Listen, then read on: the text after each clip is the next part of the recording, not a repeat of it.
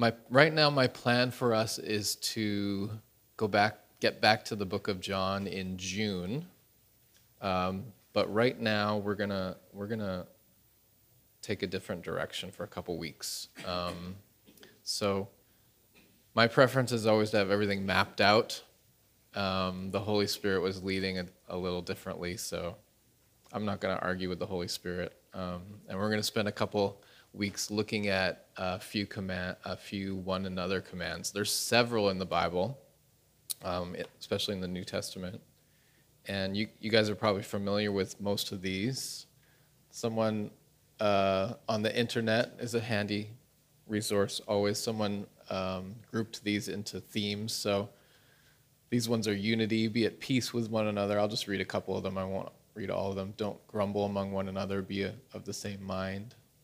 And then um, they've been grouped into love, love one another, through love, serve one another, tolerate one another in love. That sounds strange. We're going to look at that one actually in a second. Humility, wash one another's feet, give preference to one another, don't be haughty. And then there's some kind of some miscellaneous ones bear one another's burdens, speak truth to one another. And you guys can read the rest there. So as we read these, though, we, we quickly realize that these are God's instructions for his church. And, and we are the church, it's not a building. God's people are the church. And when we live out these instructions, um, these commands, we are being the church. We are living in a way that God intends his church to live. And so these are very important, and we need to understand that these are not optional, they're actually commands for us, the church. And what, what we must understand about God's commands is they're always good. They're not rules for rules' sake. They're not commands designed to remove enjoyment. Um, we often think of rules or commands as restrictive, things that tie us down, sometimes joyless, maybe even things that we should break. but when we understand God's commandments really are for our good, then we, we start to understand that His way is the best way. And we start to understand that as our Creator, He knows what's best for us.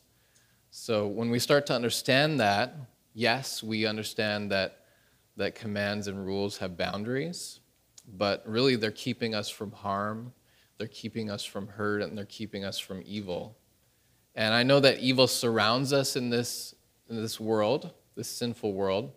So we can't be completely shielded from it, but his commands keep us from participating in the evil that surrounds us. And that does make our lives better. For example, let's take one of these commands like love one another. What if we do the opposite of that? What if we start hating one another? Is that going to be an enjoyable life, or is that going to be a life full of anger and bitterness and even fear? Or maybe it's not as extreme as hate, but we just quietly don't like one another. Um, maybe there's no violence or anger in that case, but what are we missing out on if we're not participating in these commands? We're missing out on friendship, we're missing out on community, on, in, on hope, we're missing out on peace. So, God's way, His commands for us, are not meant to keep us from living life they're actually meant to point us to life, eh, to true life, life that makes you feel alive as opposed to life that leads to death, which is where sin leads. We're meant to live in community. Human beings are communal. And so these one another commands for the church guide us in how to do community the right way. They're not just protecting us from evil, they're actually guiding us into truth and into right living. So this morning we're going to look at specifically one of these one another commands. And this one really ties all of the one another commands together, and it's the commandment to love one another. Let me read this. This is from John 13, verse 34. Jesus says, A new commandment I give to you, that you love one another just as I have loved you. You also are to love one another. So, one of the things I do when I'm preparing for a sermon, and I think I've mentioned this before, one of the things I do is that I like to ask a lot of questions. And my first question here is why did Jesus say, A new commandment I give to you? Because this is actually a commandment that is given in the Old Testament as well. Uh, so it doesn't really seem new, but if you're familiar with the book of Leviticus, you know that Levit- Leviticus is a book of rules. And this is exactly where we find this commandment, this love one another commandment. In Leviticus 19:18, it says, "Do not seek revenge or bear a grudge against anyone among your people, but love your neighbor as yourself. I am the Lord." So, at first glance, this command looks pretty much the same as the one that Jesus gives. But when we look at it carefully, it's actually very different than what Jesus is saying in John 13. The Leviticus command says to love your neighbor as yourself, whereas Jesus' command is to love one another as I have loved you. So, what Jesus is doing when he commands what he says in John 13 is he's actually setting the bar higher than what it is in Leviticus. He's giving us a new standard. Uh, Jesus says, In the way that I love you, in that same way, love one another. And so he's calling his followers to a higher standard, a higher, a higher rule, because his love is not mixed up with sinful motives like ours is. His love is perfect. And the Hebrew word that is used in this Leviticus passage in Leviticus 19 refers to human love, whereas interestingly, in the book of John, Jesus uses the word, excuse me, Jesus uses the word agape, which means the highest form of love. And, and the kind of love that the Father has for humanity is agape love. One, of, one description I found of agape love says that agape requires faithfulness, commitment, and sacrifice without expecting anything in return. And that's what Jesus is commanding in John 13 love like me. I love you sacrificially. I love you without selfish motives, without expecting anything back. Love one another that way. And so, this clearly is a new command. And Jesus is giving this command to his disciples in the upper room. This is during the Last Supper. Jesus has just washed his disciples' feet. Judas has just run out the door to go and betray Jesus. And he says to the remaining 11 disciples, Love one another as I have loved you. And so, another question for us to ask here is if this command was given from Jesus to his disciples, how do we know that it, applies to us today and not just the 11 disciples that were there that evening? And if it does apply to us, who are we to love and how are we to love like Jesus loves? So asking, asking questions is, is, is an important way to understand Scripture. When we read our Bibles, I encourage you guys to do it with a notepad beside you, to, to write down questions when they come up, and to go back to those questions and ask your friends, talk to somebody here, ask me even. I can give you guys a list of websites that I trust that you can find answers from. So I think asking questions is just a really important way to study the Bible. Um, so, how do we know that this command is for us today and not just for the 11 disciples in the upper room that evening? Another important way to understand the Bible is to compare it with itself. If a passage says something, does another passage confirm the same thing? And we can wholeheartedly say yes here. There are several passages that confirm that this command is for everyone that calls themselves a follower of Jesus. But the, the passage related to this that I want to look at is specifically in 1 John chapter 4. It says, Beloved, let us love one another, for love is from God. And whoever loves has been born of God and knows God. But anyone who does not love does not know God, for God is love. Beloved, if God so loved us, we, are, we also ought to love one another. No one has ever seen God. If we love one another, God abides in us and his love is perfected in us. We know how much God loves us and we have put our trust in his love. God is love, and all who live in love live in God, and God lives in them. John is writing this to the churches in Asia Minor, which is modern day Turkey, and he's encouraging them to love one another, but he's also incredibly blunt here. I love First John because it's just a it's just a straightforward book about who we should be as followers of Jesus. And he repeatedly just comes out and says several times throughout this book if you're not obedient to God, or if you're not full of love, or if you're not making an effort, you're probably not a follower of Jesus. He just clearly spells it out.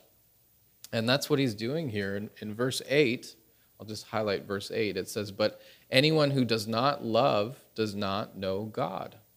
And then further down in verse 20, John says, If anyone says, I love God and hates his brother, he is a liar. For he who does not love his brother whom he has seen cannot love God whom he has not seen. You, you can't really get more clear than that. John just kind of smacks us over the side of the head with a bunch of truth. Um, but back to my original question is Jesus' new command for us today? And the answer is absolutely. It's for all his followers. John here takes it a step further and he says, if you aren't loving one another, there's something wrong. And, I'm not saying these things or reading these verses today to discourage anyone here, but to encourage you guys to think about what it means to be a follower of Jesus and to encourage you to press on and to grow in him. So, Jesus' new command in John 13 tells us to love one another in the same way that he loves us. Again, that the Greek word agape that Jesus uses points us in that direction because it literally refers to the love that the Father shows to us. In other, in other words, we are commanded to love like God loves us. And Jesus says that love like I have loved you. So, how does God love us? Well, what is one of the most famous verses in the Bible? John 3:16, right? For God so loved the world that he gave his one and only son. Romans 5:8 says, "But God demonstrates his own love for us in this: while we were still sinners, Christ died for us."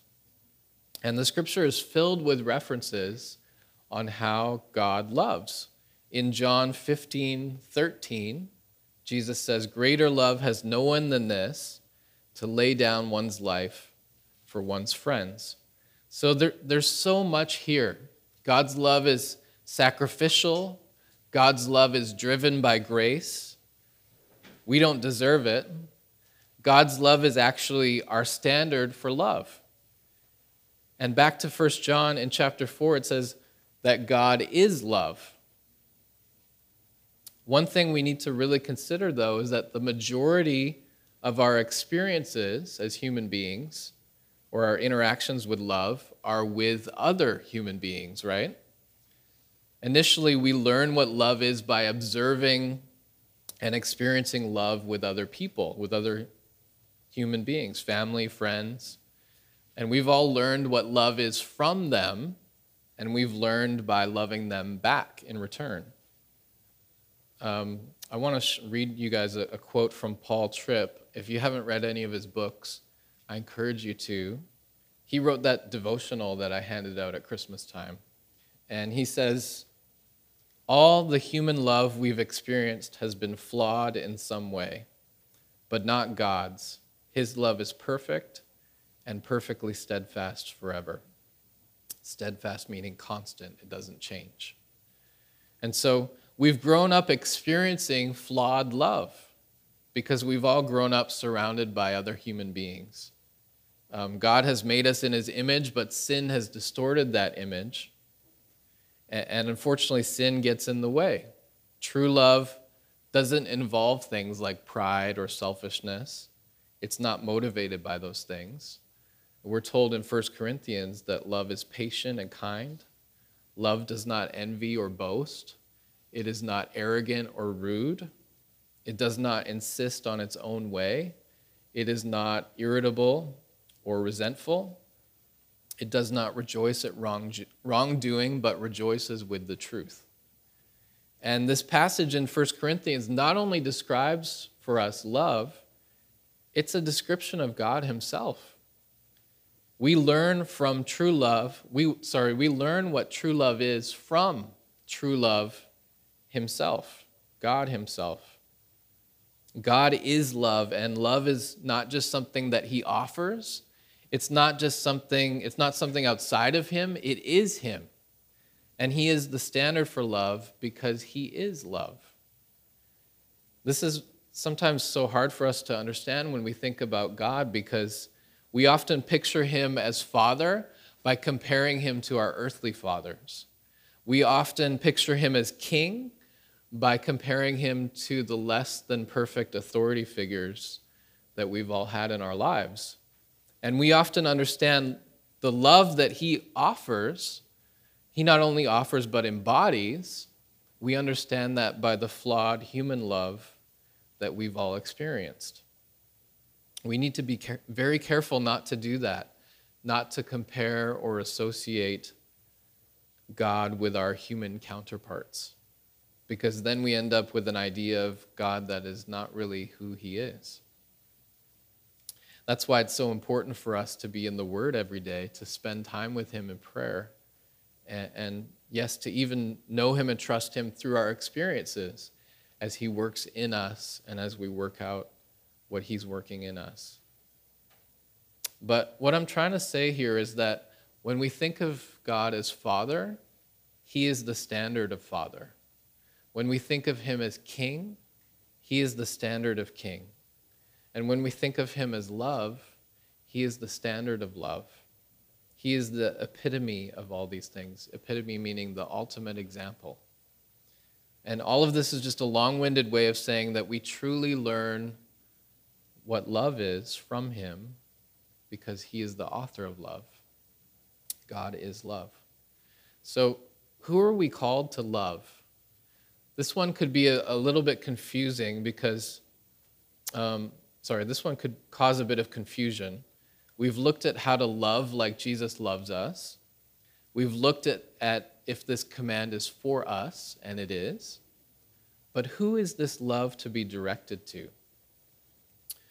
Well, doesn't God command us to love everyone? Believe it or not, some of these one another commands are actually only for the church. None of, not, not all of them. Jesus um, Jesus' love one another in John 13 is, though. It frankly is just for the church. Let me explain this.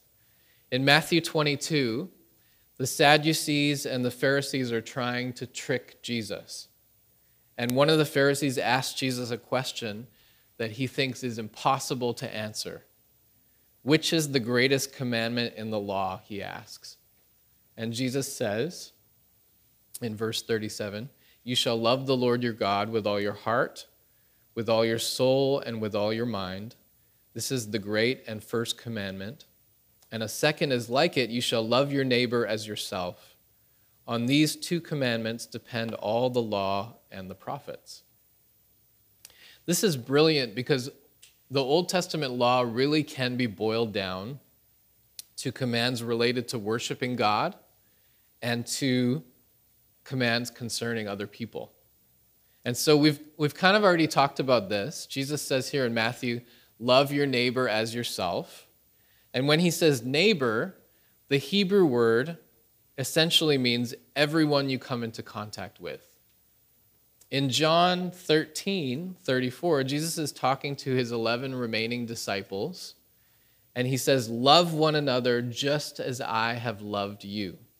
And then in verse 35, the next verse, he says, By this, all people will know that you are my disciples if you have love for one another. So, this really is just a command for the church. And yes, Jesus says in Matthew 22, we are still commanded to love everyone we come into contact with as we love ourselves. But when it comes to other believers, We are to love them in the same way that Jesus loves us, sacrificially motivated by grace. It's that higher standard that we were talking about. And again, I don't want us to be confused here. This doesn't mean that we don't love unbelievers. We are called to love everyone as we love ourselves. But when it comes to other believers, we are called to a higher standard of love, agape love. I think it would be helpful for us to get our minds around what this is actually saying by, by looking at a few one another commands related to love. And Ephesians 4, verse 2 says, Tolerate one another in love. That doesn't sound like the best command, to be honest. you see, tolerate means that you allow something to happen even though you disagree with it. For example, you may be in a quiet cafe and reading a book, and a loud group of people come in and sit next to you. And instead of leaving or telling them to be quiet, you tolerate it, right? Maybe you don't like their loudness, but you put up with it. You don't approve of the noise, but you accept the noise. That's kind of what this verse is talking about, but there's a difference. The, the ESV actually says, bear with one another in love, not tolerate one another. This is from the NIV. But I like how the, the NLT translates this verse. Um, it says, in, instead of tolerate one another in love or bear with one another in love, it says, make allowance for each other's faults because of your love. And that's a lot closer to the Greek that Paul is using in Ephesians. Basically, what Paul is saying here in this letter to the Ephesians is that they need to be gracious to each other because of their love for each other. They, they need to allow each other to make mistakes. If someone messes up, we shouldn't immediately write them off or throw them out. And we tend to do that in the church. If someone makes a big mistake, there often isn't reconciliation. Either that person is told to leave the church or they're just shunned or ignored. And they leave because of the awkwardness and the embarrassment of the situation. But I really think that if we weren't afraid to share our mistakes with each other, we could move past them a lot quicker. And, we're afraid to share our mistakes because of what I just mentioned a lack of grace.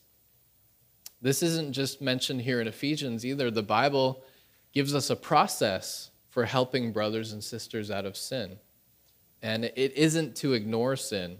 Jesus says in Matthew 18 if your brother sins against you, go and confront him privately.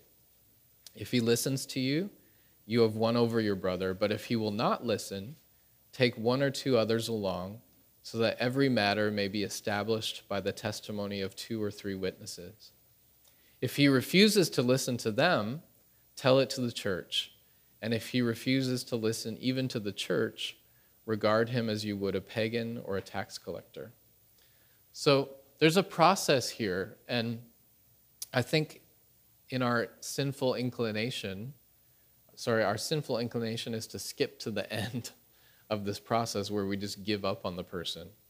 But if we really followed this teaching, there would be a lot less people leaving the church. And I think there would be a lot more room for moving past our mistakes because we all make mistakes and we all need, we all need help moving forward.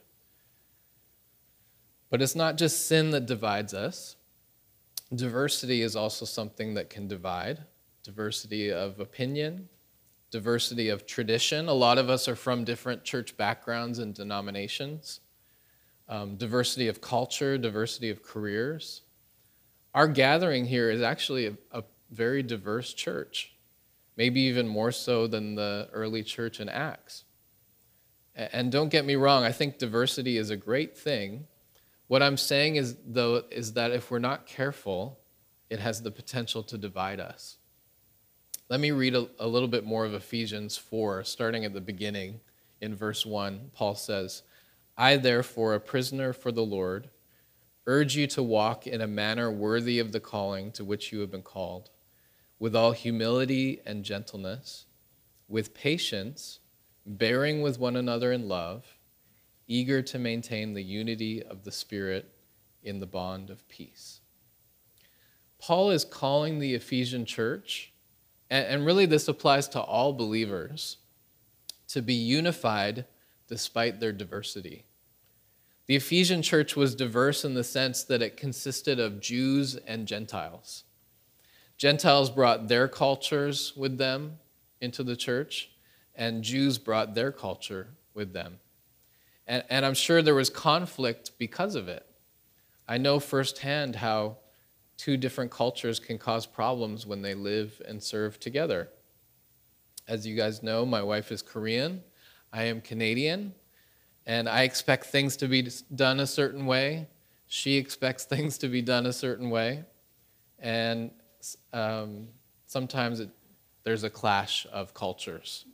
For example, sometimes I forget something on my way out the door, and I'm the kind of person that ties my shoes, so I don't really want to take off my shoes to go back in the house.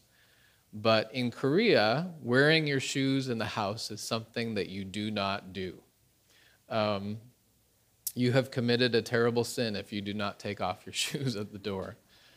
You will cause disunity if you wear your shoes in the house in Korea.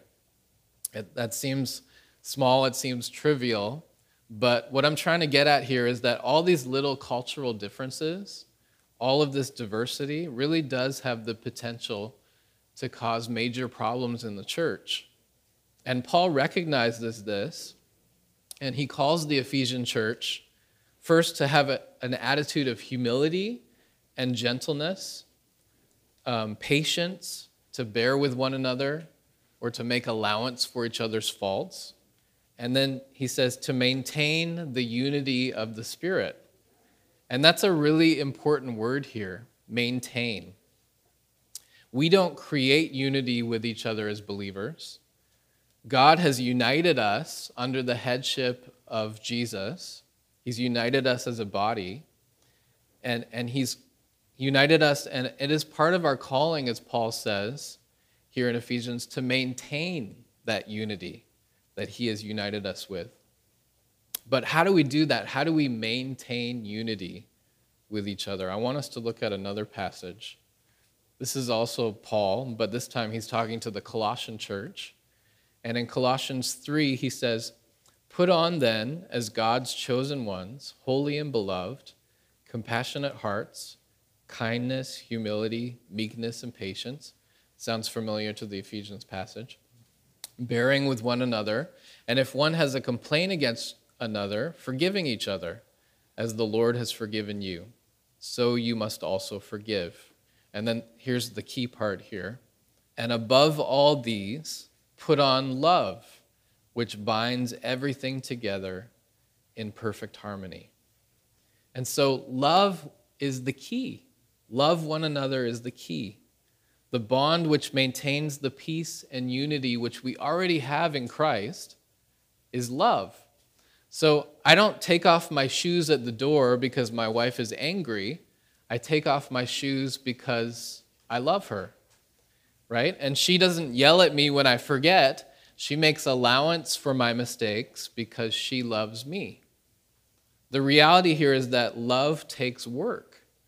Jesus commands it because it requires effort on our part.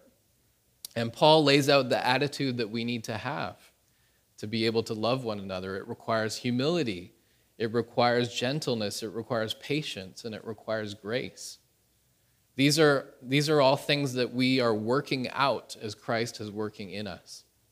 These are the fruits of the Spirit, and the Spirit is planting these seeds in our hearts. Um, but we need to work them out. We need help to exercise these things. We got to exercise these muscles, right? Just like with everything else. And we're growing in these areas. And hopefully, most of all, we're growing in love. I want, I want to look at one more command that has to do with loving one another. This one is directed to the church in Rome. In Romans 12, Paul says, Be devoted to one another in love. That's the NIV again. The ESV says, Love one another with brotherly affection. So, literally, love your church family like you love your real family. And Paul has started this chapter with a very well known passage in verse 1. We all, oh, whoops. we all know this passage. It's, he says, I urge you, brothers and sisters, in view of God's mercy, to offer your bodies as a living sacrifice, holy and pleasing to God. This is your true and proper worship.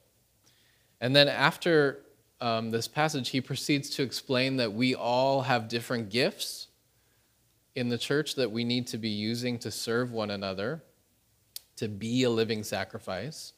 And then in verse 5, he says, In Christ, we, though many, form one body, and each member belongs to all the others. If we belong to Christ, then we also belong to each other. And I don't think that's easy for us to understand in modern society. We're taught at a young age that independence is the goal, right? We're taught that it's weak to if you have to rely on others or if you if you serve others. And success is more admirable if you do it on your own. And we're hit every day with the philosophies of marketing that reinforce this. Think of yourself first. You deserve happiness at any cost. You can only depend on yourself. We're, we're bombarded with these ideas every day through social media and through advertising. So, how do we shift our focus from ourselves to others? How do we love one another with brotherly affection? How do we devote ourselves to one another in love. Again, context is the key to understanding individual passages or verses in the Bible. And so Paul goes on here to tell the Roman church exactly how to do that. He says in verse 10 Honor one another above yourselves. Never be lacking in zeal, but keep your spiritual fervor serving the Lord. Be joyful in hope, patient in affliction, faithful in prayer Share with the Lord's people who are in need. Practice hospitality. Bless those who persecute you. Bless and do not curse. Rejoice with those who rejoice. Mourn with those who mourn. Live in harmony with one another. Do not be proud, but be willing to associate with people of low position. Do not be conceited. Do not repay anyone evil for evil be careful to do what is right in the eyes of everyone. If it is possible, as far as it depends on you, live at peace with everyone. Do not take revenge, my dear friends, but leave room for God's wrath. For it is written, It is mine to avenge. I will repay, says the Lord. That's a tough one. I think we often feel like we got to get back at people, right?